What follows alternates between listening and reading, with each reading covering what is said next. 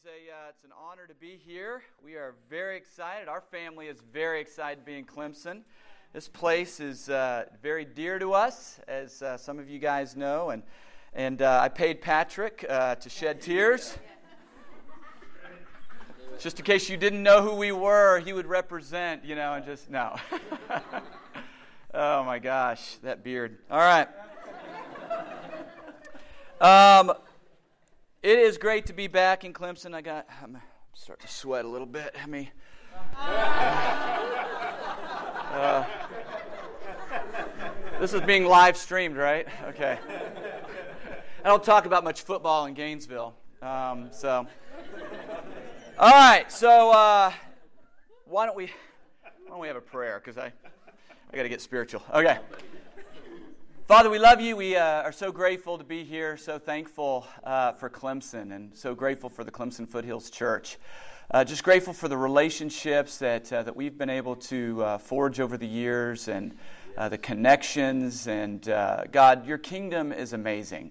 And the way that you know, we can come in and be encouraged and learn about you and become Christians and then move off and go away and become a part of a uh, a sister fellowship somewhere and then be able to come back and um, to be encouraged and to be inspired and to reconnect. It's, uh, it's just, it's powerful. It really is. And so I'm very grateful to be here. Thank you so much for Keith and Abby and the way they lead the church here. Thank you so much for all of my brothers here, brothers and sisters here, those whom I know, we know well, and those who uh, we don't. I'm just very grateful for their hearts uh, and their work and service to the church and to the community here.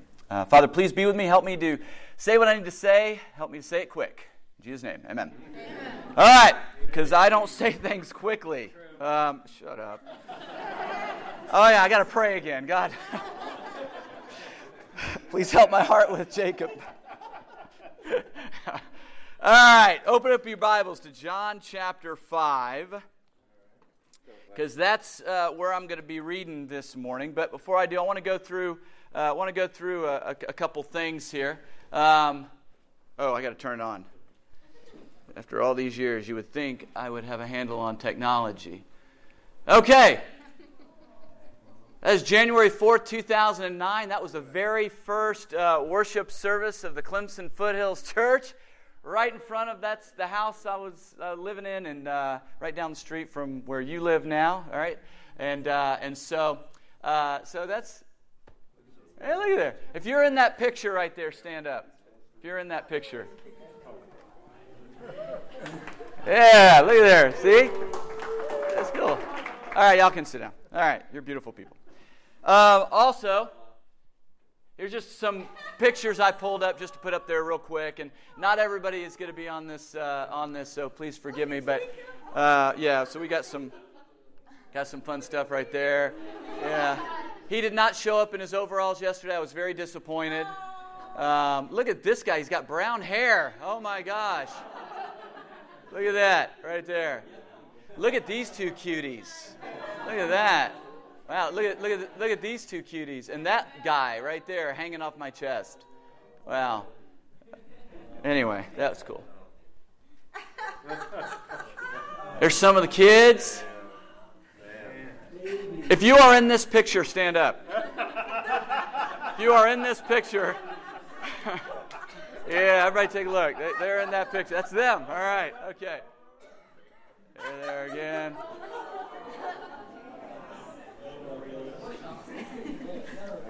That's when you used to be able to touch the rock. What's up with that? I go, I go to take my son yesterday after the game, and I was like, let's go touch the rock. And I got this big, like, fortified thing on it, and you touch it, and it zaps you, you know, shocks you, something. But anyway, that's me and Royce touching the rock together. And because uh, Royce and I came together, basically, um, we were on a mission to convert his wife to Clemson Tiger football. So she, yeah, she's a, uh, a Gamecock. I'm a loyalist. All right.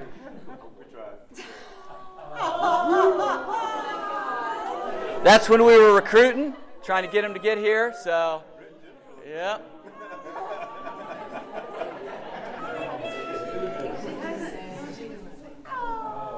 That was one of our campus uh, banquets.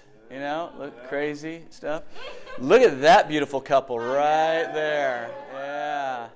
Uh huh. Okay. All right, I got to go. I got to keep going. All right, it takes Jesus. I'm going to need this, but I'm going to sit it right here. It does take Jesus, all right? So, John chapter 5. Uh, and I also need to preface Keith, thanks for the opportunity. Y'all buckle down. Two hours. Here we go. All right. Actually, you know what? Now my timer's on. All right. Verse 1 of chapter 5 says, Sometime later, Jesus went up to Jerusalem for a feast of the Jews. Now, there in Jerusalem, near the sheep gate, a pool, which in Aramaic is called Bethsaida, and which is surrounded by five covered colonnades. Here, a great number of disabled people used to lie the blind, the lame, and the paralyzed. One who was there, who had been an invalid for 38 years. When Jesus saw him lying there and learned that he had been in, the, the, in this condition for a long time, he asked him, Do you want to get well? Sir, the invalid replied, I have no one to help me into the pool when the water is stirred. While I am trying to get in, someone else goes in ahead of me. Then Jesus said to him, Get up, pick up your mat, and walk. And at once the man was cured. He picked up his mat and walked.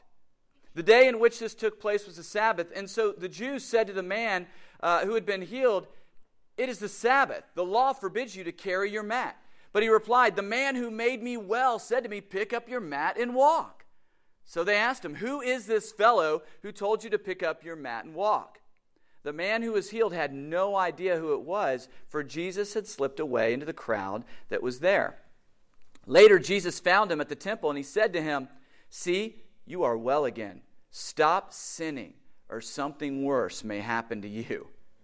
The man went away and told the Jews that it was Jesus who had made him well. You know, there's three, uh, three takeaways that, um, that I'm hoping that you guys can take away with from the lesson this morning. One, uh, there are choices. Two, uh, there are those who help you with those choices. And three, it's up to you to make the right choice. So here's this man who had been an invalid for, for much of his life, if not most of his life, if not all of his life. And, uh, and he would find his way to this place every day um, with the possibility of that place being able to get him well again, make him better. Uh, and every day he had a choice to make about his life. Uh, my first point this morning uh, is there are choices we have to make. Who went to the game yesterday? Okay. Um, who, uh, who did not put on sunscreen, but you went to the game yesterday? Okay, who was affected by not putting on sunscreen by going to the game yesterday? Okay, can you all stand up, please? I'm sorry, I had to put you on the spot. Can those of you who did not put on sunscreen? All right. We just want to take a look. I put sunscreen on. I just missed a spot. All right. All right. So I want everybody. No, no, stay. Oh, no, no. Come on. Yeah. All right. So take a look. Now, can you kind of got? Yeah, I can see it right there. That was a bad choice. Um, very bad choice. Let's see. Yeah. Oh yeah. Oh no. There it is. There it is. Bad choice.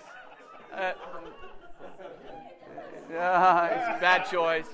Uh, all right, y'all can sit down. All right. See, we have to, we all have to make choices. There are choices you have to make. You know, there are good choices and there are bad choices. Um, I did not grow up in a household that was centered on God or His Word, but I did grow up in a household um, as a kid uh, with parents who taught us um, God principled things, okay? And I'm very grateful for the things that my parents taught me growing up. However, that didn't stop me from making some very bad choices in life. Um, and I'm sure, other than the sunscreen people in here, none of us have made bad choices in life, right? Uh, pretty much, we've all made the right choices, okay? Um, so, but it didn't stop me growing up uh, from making uh, bad choices. You want to hear some of those bad choices that I made? Yeah, come on. I know you look at me and think he's a lover, not a fighter. Well, I've got, I've, I got in a lot of fights. Um, you know, growing up, I was a military brat, moved from place to place all the time, and somehow I'd always end up getting uh, into fights and uh, bad choices. Uh, sneaking out of the house as a kid. Um, you know, I know none of us have ever done that, okay? Uh, but I did that. Bad choices. Getting drunk with my friends growing up. Uh, bad choice. Looking at pornography. Bad choice. Uh, cheating on some exams in school. Uh, bad choice. Uh, taking advantage of girls. Bad choice. Bad choices. Now, I did make some good choices, but, but I made a lot of bad choices.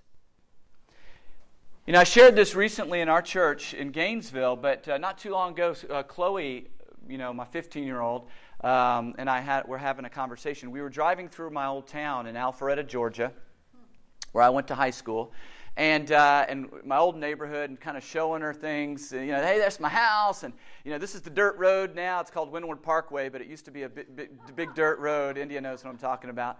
And uh, and so we would drag. Me and my friends would drag race. Another bad choice uh, with our with, with our cars as 16 year olds. Um, and, uh, and, I'd show Chloe that. And I'd say, and this is, what I, this is when I skipped school and went down by the lake. See that spot right over there? You know, that's where J- Jason and I just kind of laid out in the sun, you know, because what we did back then. Um, and I said, you know, and she's just kind of looking at me. And um, she goes, man, you did a lot of fun things. She said, uh, you know, Daddy, you have all these stories, and I, I, don't, I won't have any of these stories to tell my kids one day. And, and, uh, and so, you know, so was, in my mind, I'm thinking, good, you know, very good. Uh, but, but here's the thing Chloe has, uh, has, you know, I made a lot of bad choices when I was Chloe's age, but Chloe's making the right choices um, in her life. And, you know, and, and about, uh, gosh, it'll almost be two years in, uh, in September. Um, but, uh, but that's one of the most awesome choices this little girl has ever made. Um, was, uh, was to make Jesus Lord, to decide that you know, she was going to get baptized. And, uh, and I, I wish growing up that I had had the influence in my life for someone to teach me how to love God you know, and how to make the right choices. Um, so, good choice. Good choice. Um, but here's the thing about Chloe and about those who make choices to make Jesus Lord. The, the adventures may not be drag racing or looking at pornography or taking advantage of girls or partying or going and getting drunk. Uh, but there are uh, adventures that are so much more amazing. Right. Come on, bro. So much more amazing than those things. And I remember after I got baptized at the University of Georgia, go dogs. Um, you know, I the, the, the campus ministry, the guys were just so you know, they grabbed onto me. We're gonna go. We're gonna be have it. You know, I'm thinking, how can I have more? How can I have more fun being a Christian? Because growing up, Christianity was kumbaya, Lord, kumbaya. You know, sitting around a campfire. Y'all know the image, right?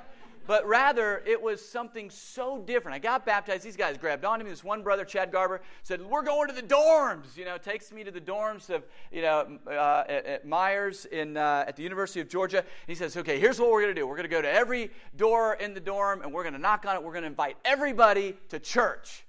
I'm like, okay, fine. He says, no, no, no. But we've got to do it with an English accent. I'm like, wait a minute really? awesome, you know? And so we go to every door and say, good day, how are you? And although that's you know, Australian. But anyway, so it's like, want to invite you to church. Would you like to come? You know, and, and so these guys, uh, uh, you know, because it just sounded cool. I thought, hey, if you sounded cool and you had a cool accent, they'd come to church with you, right? so anyway, we did that, but we had a blast. You know, it was just a lot of fun. It was dumb. Nobody came to church with us, but it was fun.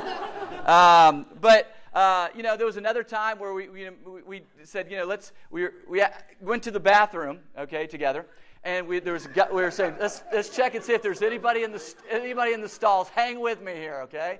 Anybody? There were some guys in the stall, so we go into the bathroom, and uh, and so Chad goes, "You ready?" I'm like, "I'm ready." He says, "Okay." He goes hey, man. I'm like, oh, hey, how are you? He says, hey, um, I want to invite you to something. I'm like, oh, okay. We know, knowing the guy's in the stall, you know. hey, man, I really want you to come to church with me. I'm like, oh, what is it? He says, well, it's the, uh, the Athens Church of Christ. I'm like, man, I'd love to. What, what, are, what do you guys do? So he goes through this whole spiel about, man, we have volleyball on Friday nights, and man, we do this and do that, and, you know, just having a blast. And, and I'm like, man, this is what I've been looking for. This is awesome. Everybody should come to this. He's like, You're right. And I'm like, Oh, man. All right, thanks, man. Awesome. And he gives me the time and date and all that stuff. And he walks out. And I'm like, Man. And so now I'm just in there. Man, that was really amazing. I need to change my life. So then I walk out, and I know this guy was in there going, you know, I don't know if he ever came to church. I like to think he did. But you know, we'd get, get on the bus. You know, here it's Cat. There it was, you know, one of the other uh, the UGA bus. But we'd get on it, and me and the brothers would get in there, and you know, we'd stand up and we'd say, "Who in here is a Christian?" You know, and people would be, uh, say, great, then you're going to want to come to this, you know? And so we'd invite them to Bible talk and all this stuff. Anyway, my point is adventures. They were adventures. It was fun. It was exciting. It wasn't, hey, I got to go get drunk. Hey, I got to go do all this stuff. They were different choices that we had to make. Um, here, here's some folks that, uh, that made some pretty cool choices. Yeah. Look at that guy right there. Who's that? If you don't know who that is, that's Patrick, okay? He has he now has a beard right there. Okay? All right? That was a good choice. Jacob. I was going to ask if anybody knew who that was. Yeah. Now, I, I, I, should have put a I should have shown another picture. By the way, that's that's January 30th, right? Yeah. Yeah, it was it was cold. It was very cold. Ice water right there. But but he went in and he got baptized. Great choice. Yeah, there it is. Y'all know her? It's Liz. Yep. She's not here today, right? Or she's teaching. Okay. All right. So there's Liz. Good choice. You know. Oops. All right. So, um, so there are, you know, so there are choices that we make, and they're very good choices. I wrote another few uh, choices down. Alex Burke deciding to come to Clemson. Where are you? Great choice, bro. Um, also, a great choice to marry who you married. All right. Um, Jacob, uh, you know, you know, I just showed his picture, but you know, he came for a while. Nobody, I didn't even ask him to study the Bible. He just wouldn't study the Bible. He came in because he wore PJs to church. Okay? No, no, no, no. You can't speak. I'm preaching. You can't speak. Okay? No, you can't speak. I'm preaching. All right. So, so you know, he'd wear. It's like I, I don't know. Is this guy ready? So he'd come to church and all that stuff, and uh, but, but basically, finally, he came up to me and he made a choice. Said, "Will you study the Bible with me?" I said, "Okay, yeah, we'll study with you." Great choice. Um, you know, Megan. Um, you know, she she had to make some some really uh, important choices with respect to her family. You know, and being being a Christian and being a disciple, and um, and it wasn't easy, and just great choices. Um, you also didn't know about Patrick. He wanted to be a Presbyterian yep. minister, um, and so. He's not. Um, he, he, became a disciple. That was a good choice. Uh, ben, uh, coming to coming to Clemson. He was not originally like you know. It wasn't like man, I'm going to be on the you know Clemson foothills. He came. You helped some folks move in, right? You helped me move in, right? you helped me move in, and he made the choice. He's like, you know what? I think I want to be here. You know, and I'm like, great, because we don't have a song leader. You know. Oh, and I like you. Um, but, uh, but made a choice to come. And um, so, anyway, and, there, and, and, all of us in here, we make a lot of different choices and great choices, I'm sure. As Christians, we're faced every day with having to make important choices in our lives. We have to tr- choose between right and wrong every day, between the world and the word of truth. There are choices that we have to make that aren't easy choices. Every day, I have to get up. I've been a disciple for over 23 years. Every day I have to wake up and, and make a decision to make the right choice. Yep. That's right. You have to make choices every day. Well, I get up and choose to spend time with God. Amen. Do you make that choice every day? Or you just kind of, well, you know, I have enough carrying over from yesterday, or I have, you know, last week I had a great quiet time. We all every day we have to make the choice. Am I going to stand up, get up, get with God, and spend some great time with Him? Will I pray? Will I read His Word? Every day we have to make the choice about whether or not we're going to be critical. Now I know this is this doesn't happen here. I know there's no critical heart in this room about anything, especially no critical heart towards Keith you know because keith is amazing you know he's just awesome he is the he is like the, the, the, the textbook definition of awesome you know? Yeah. And so he's going to kill me later. All right. Um, but but you know every day we have to make a choice even with respect to church and our walk and the you know the discipling relationships that we have. Am i going to be critical? Or am i going to be really open to hearing what people have to say? Will i be kind and compassionate? Will I make the choice to love people and put them ahead of my own needs? We have to make the choice about whether or not we're going to repent of sin or not. Now, we can't be naive. We know in this room there's sin. We know there's sin in here. You know, we know there's sin that, that we, we deal with every day that we've talked about, but we also know there's sin in the room that has not been talked about sin that has not been confessed, sin that hasn't been, you know, dealt with in our own personal lives. We know that. We'd be naive to think that it isn't. We have to make the choice every day. Am I going to walk this day with a clear conscience? Mm, that's right. Am I going to come to church on Sunday and take the Lord's Supper? Am I going to take the bread and am I going to take the cup and yet I'm not dealing with my sin. I'm not being open. I'm not, I'm not choosing to repent. We have to make that choice.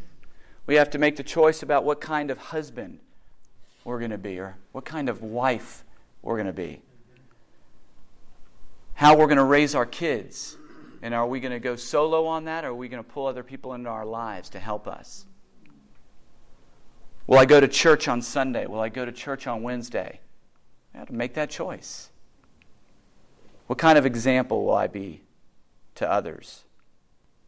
There are choices that you're going to have to make. Now, I appreciate again all the choices that these guys made. I got to get through these real quick to get to my next point. Then you have those who will those who help you with your choices. That's my second point. So, growing up, my parents uh, would teach me, and then I had to choose. So, my parents, I didn't grow up in a God, you know, like a God centered, uh, you know, household, but my parents taught me a lot of great things. Then I had to choose what I was going to do with those things. They laid down the law, they established the boundaries for my sister and I, and even disciplined our disobedience. However, they couldn't stop my parents could not stop us from doing what we wanted to do at the end of the day. That's right. That's right. They couldn't do it. We had to make our own choices. Guess what? Now I'm the parent. Yep. Now I'm the parent. Now I'm laying down the law, right, girls? Okay. You know, Stacy and I who are, who are trying to establish the boundaries for our children. We're trying to teach them right from wrong, um, how to be selfless, how to be giving, how to be respectful, uh, how to be kind and compassionate. We're trying to raise little disciples. That's what we're trying to do. Uh, but we cannot make Chloe and Reese do anything. You know, and those of us parents who think we can make our children do something, we are gravely mistaken. So it's really good, I would say, on the front end to establish that kind of relationship to where the kids actually respect you right. as parents. Right. To where it's not a battle to get them to do what you're trying to encourage them to do. You know, they, they want to do it because they respect you and they trust you and they trust the guidance that you're giving them. Now, I know some of you guys, you campus students, are like, this part's not for me, I'm going to zone out. It will be for you one day, okay? Mark my words. Um, you're going to go, oh, yeah, I remember. No, you, what did that guy say about, you know, how to raise my kids? One day, you're going to be in the same boat. Right now, you've just come out of being those ones that the parents have been trying to help. Um, as parents, it's, it's important for us to help our kids become who they need to be. It's not different in the church. God has set up the church specifically to help us to learn and to grow. So the, uh, the, the, the, Gainesville Christian Church, the Clemson uh, Foothills Church, the churches God established have been established to help us to grow, to become who we need to be. And so what, the way that's established is that there is leadership and relationships in the church. All right, so you got, you got Keith and you got Abby and you got, I see the Hagens back there. I guess you guys have now moved here. You're like, let's wait till Jared gets out of here, you know. Um, but, uh, but, you know, it's like, you know, it's like you've got some really great uh, established leadership here in the church, and they're here because God has placed them here, and He's, pl- he's placed you here so that the church can grow, so this, this community can be reached, so the campus can be reached, but not just the campus, so marrieds can be reached. Amen. In Clemson, so young professionals and singles, those who stay behind, can be reached. Um, you know, so the church is, is, is not different than even the, the, uh, the nuclear family and trying to help, you know, having mom and dad teach the kids how they need to be raised. All right? Um, you know, as an evangelist or minister, uh, I'm going to tell you right now, that's not an easy job. What, what Keith does is not easy.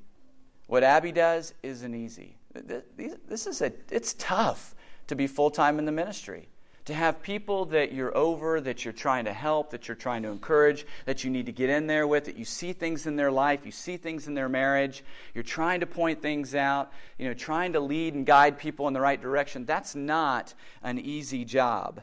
Um, anytime you're responsible for responsible for or given responsibility for others in any capacity, it's hard.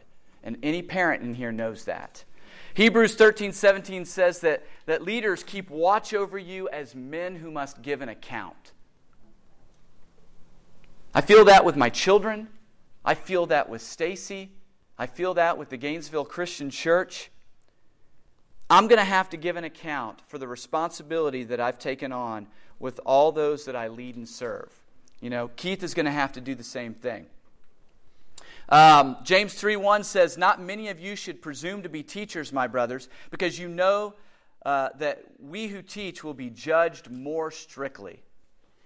God tells us how important the leadership role is. Um, now, I bet that we've all been in some sort of a leadership role in our in this room. Everybody in this room has been in some sort of a leadership role. Maybe it's some role of authority um, where you're guiding or training somebody, managing, teaching maybe a business owner or a group of three. Y'all do groups of three here? Uh, groups of three leaders. I, I, didn't know if y'all kept up with that. Um, discipling relationship, family group leader, project leader, big brother, big sister, a parent, a guardian, or just a friend. Everybody has had the role of, of, of leader in this room. But not one of these roles can make anybody do anything they don't want to do. When God designed the church, He was prepared. And He had worked hard to raise up 12 guys. And these 12 guys would go out and build the church all over the world. 12 men who would be raised up to be competent to instruct others leaders, shepherds, evangelists, elders, administrators, women's ministry leaders, older women teaching the younger women, all trained to be ready to go in order to help God's people make the right choices. Ephesians 4, just write this down. You don't have to turn there. 11, verse 13, it says, It was he who gave, gave some to be apostles, some to be prophets, some to be evangelists, and some to be pastors and teachers to prepare God's uh, people for works of service, so that the body of Christ might be built up until we all reach unity in the faith and the knowledge of the Son of God and become mature, attaining to the whole measure of the fullness of Christ. God set up the authoritative roles in the church the helper role, the servant role, the shepherd role, the overseer role, the parental role, the governing role. Why? In order to what? Build God's church up. That's why he did it. He did it to make us all well. So in John chapter 5, Jesus tells the story of a place in Bethsaida in Jerusalem where those who needed healing would go to the healing pool. And the story is, is that sometime during the day, an angel would come down and he'd stir this pool. And the first one to be able to get into the pool after the angel had stirred the pool would be healed. Whatever ailment they had, whatever, um, you know, whatever, whatever was wrong with them, they would be healed. Okay? Wouldn't that be awesome? Wouldn't that be cool if there was a pool in town, right? And, uh, and then we could all go to it and it would start stirring, and the first one to get in, anything that was wrong, any ailment, any sickness, anything you know you wanted changed, you could get into that pool of water and it would change. It would be remedied. Wouldn't that be awesome? I'd imagine most of us in this new in, in this in this room, if we needed healing, would figure out a way uh, to be the first one in that pool once the angel stirred it. First one in. I'd say that if uh, you know that if it was a pool that not only healed you, but would change something about you that you really wanted to have changed in your life. Okay, I'm not just talking about a healing of some sort, just something you always wanted to change, you couldn't change, so you were able to get in that pool and all of a sudden you changed. For example, my hair's thinning. Okay? Right? you and me, bro. All right? So, my hair's thinning. And uh, there was a time when I had these beautiful blonde bangs that would hang down, and they could, I could just, you know, flow them back. And, you know, they were awesome bangs. I loved my bangs. And, and I would even go to the, you know, they were bleached blonde bangs. And um, they were good bangs. You remember my bangs. You remember, okay. So, um, but, uh, but, you know, so if I could, if I could get into that pool and come back out in Fabio, you know, just flowing locks of blonde hair, you know, coming out. I mean, I would, I, if, and, and I knew that as soon as the angel finished stirring that pool right there, and I had to be the first one in, I would be in that pool. I would be in there. So let's say you were shorter and you said, I want to be taller. And you could get in and you'd be taller because you got in that water. Or instead, you know, you're like, man, I, I don't see very well. I have to wear these, you know, bifocals. And, but you could get in the water, come out, and you could see perfectly. You know, bypass LASIK altogether. Better vision, perfect vision. You know? Or what if you suffered from severe halitosis? Very bad breath, okay? But you knew I get in that water, I come out, and it's like magic coming out of your mouth. You know? It's like you would do it you would do whatever it takes to get into that pool. Right? Exactly. What if what if the pool though it just made you the most amazing version of you yeah. that you need to be? Just the best version of you who you are, who you are meant to be in God's eyes. And all you had to do is get into that water, and that's what you could become. So there's this man who for 38 years was an invalid, and probably for just as long had been getting himself close to the pool, but to this point had not gotten himself into the pool. And it says in John chapter 5, verse 6 says, When Jesus saw him lying there and learned that he had been in this condition for a long time, he asked him, Do you want to get well? Jesus said to him, Do you want to get well? This is a great story because it's a small example that we can understand that shows us the bigger picture of the relationship between man and God. It's a story within the story of, of how it all works. All right, I want to read a scripture. Look at Romans chapter 5. This one I do want you to go to, but hold your place in, in John chapter 5 there. But look at Romans chapter 5.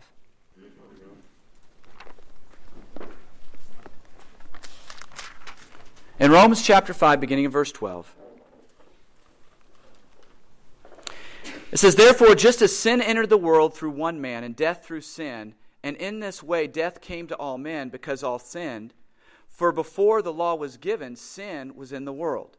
But sin is not taken into account when there is no law. Nevertheless, death reigned from the time of, uh, time of Adam to the time of Moses, even over those who did not sin by breaking a command as did Adam, who was the pattern of the one to come. But the gift is not like the trespass. For if the many died by the trespass of the one man, how much more did God's grace and the gift that came by the grace of the one man, Jesus Christ, overflow to the many? Again, the gift of God is not like the result of the one man's sin. The judgment followed one sin and brought condemnation, but the gift followed many trespasses and brought justification.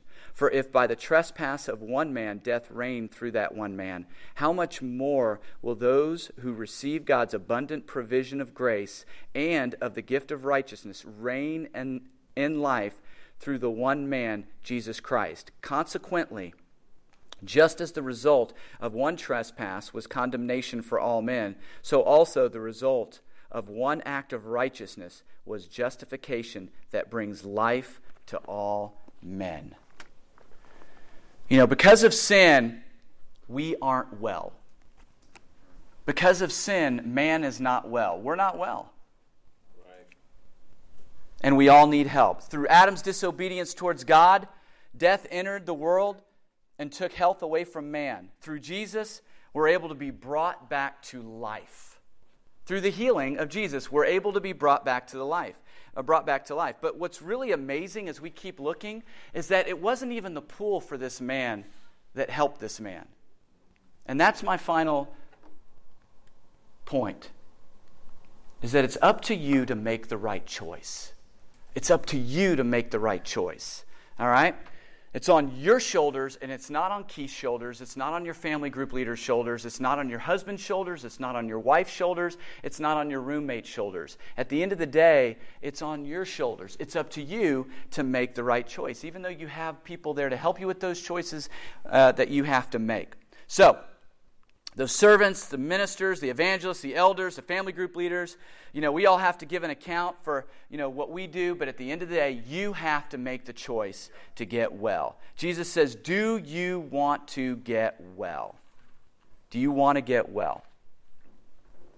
You know, I think Jesus was probing into the man's will when he asked this. Do you want to get well? I mean, because if, if I'm that guy and Jesus is asking me, Do you want to get well? I kind of want to stand up in front of Jesus and go, Are you dumb? He didn't know he was Jesus, remember? Okay? So he could say that because he's just a guy. We wouldn't say that to Jesus knowing that was Jesus. But I wouldn't want to stand up to the guy telling me that. Are you dumb? Of course I want to get well. Every day I'm down here. But I think Jesus was probing into the, into the in, innards of this guy, into his heart, into who he was, and what he was really emphatic about accomplishing in his life. Do you want to get well? You know, we look at the church as our own personal fix me, serve me, teach me, make me happy resource. Oftentimes, that's what we do with the church. We want the church to be that thing that fixes us. We want Keith, you're supposed to fix me. You know, Jacob, you're supposed to fix me. Uh, ben, you're supposed to fix me. You are. You're, you're supposed. To. That's not. That's not true. Nobody in this room is supposed to fix you. You have to make the choice. You have to decide do you want to get well? So I want to get well, but no, one, no one's here helping me the way that I feel like they ought to be helping me get well. I can't get healed because the right sermons aren't preached. The sermons are just too soft. I can't really change because he's just too much of a softy. You hearing that from people? or he's too harsh.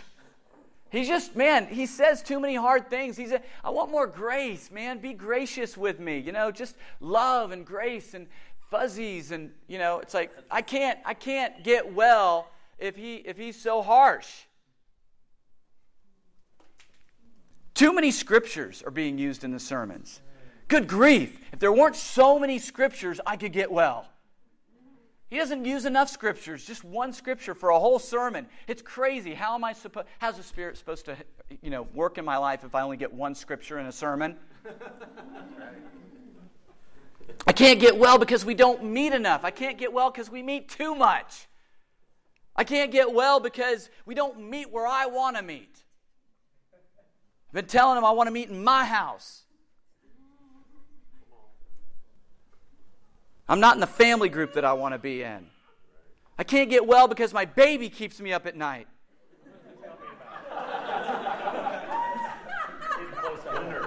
Hit a nerve. We don't meet on the days that I prefer or, or that are best for me. See, we, we, we, we use church and the fellowship and say, this is what's supposed to fix me. But you have to make the choice. Keith isn't perfect. I know that is shocking. And he can be blunt. He's flexible and he's not flexible. But God's chosen him to lead the church here. You say, well, if the leadership of the church would just make things this way or that way, then I could get well. I'm not as close to God as I could be because I'm not connecting to the worship. You know, I come in here and it's a circle. This isn't what I grew up doing. I grew up in, you know, where are the pews? Where's the stained glass window? You know, where is the, you know, where is the organ? Where, you know, what, what is a box? These guys beating on a box. I can't, I can't get well that way. It's, it's too light and bright in here. I just can't do it.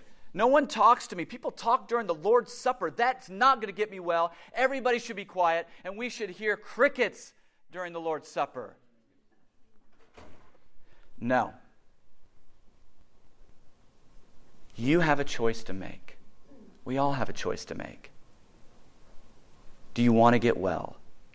Is the same question for those who aren't where they need to be in their walk with God as the question was for this man who's on his knees trying to get into the water by the well. Jesus, again, he asked the question, but the question goes deeper. First, the invalid needed to be honest with himself. Think, think that's what Jesus wanted him to think about. You got to be honest with yourself. Do you really want to get well? Do you really want things to change? We have to ask ourselves that question. Do you really want to get well? Do you really want things to change? And can you handle the responsibility that will come and become a, a regular part of your life if you do want to change? Second, you gotta you gotta be ready to really do things differently. You got to really decide I'm ready to do things differently in my life. Sometimes sometimes our healing comes with a price tag. It's supposed to come with a price tag. Once that guy was able to get up, he, the respons- he, he had to take on responsibilities that he never had before. Yeah. To that point, everybody else was bringing him to the water. To that point, they would take him home, take him to the marketplace, bring his food, everything he needed. But once he got healed, he had to, he had to really take on the responsibility of taking care of his own life. Right. Are we willing to pay the cost of really getting healed? Are we really willing to do what it takes? Often I wonder if we want to be healed but aren't ready for the change that it brings. So, what we do is we remain in a state of blame.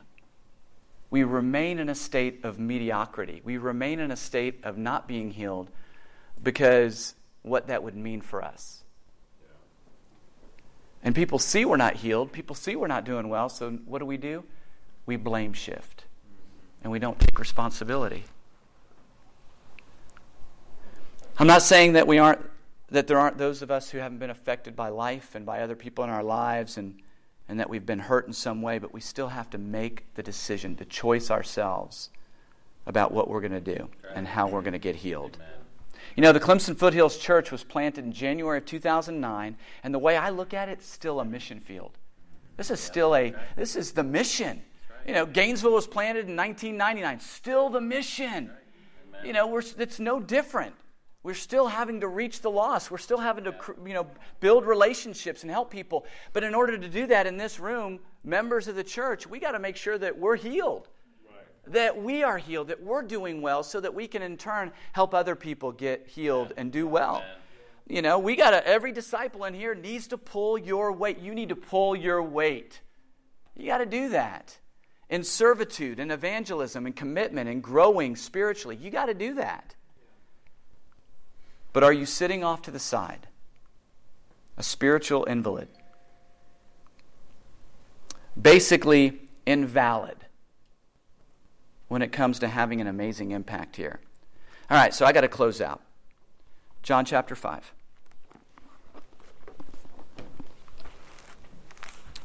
So, before we read, so did that guy ever get into the water? Nope. Never got in the water. Never got in there. All right? Something else happened. The water did not heal him. Verse 8, John chapter 5. Says, Then Jesus said to him, Get up, pick up your mat, and walk. And at once the man was cured.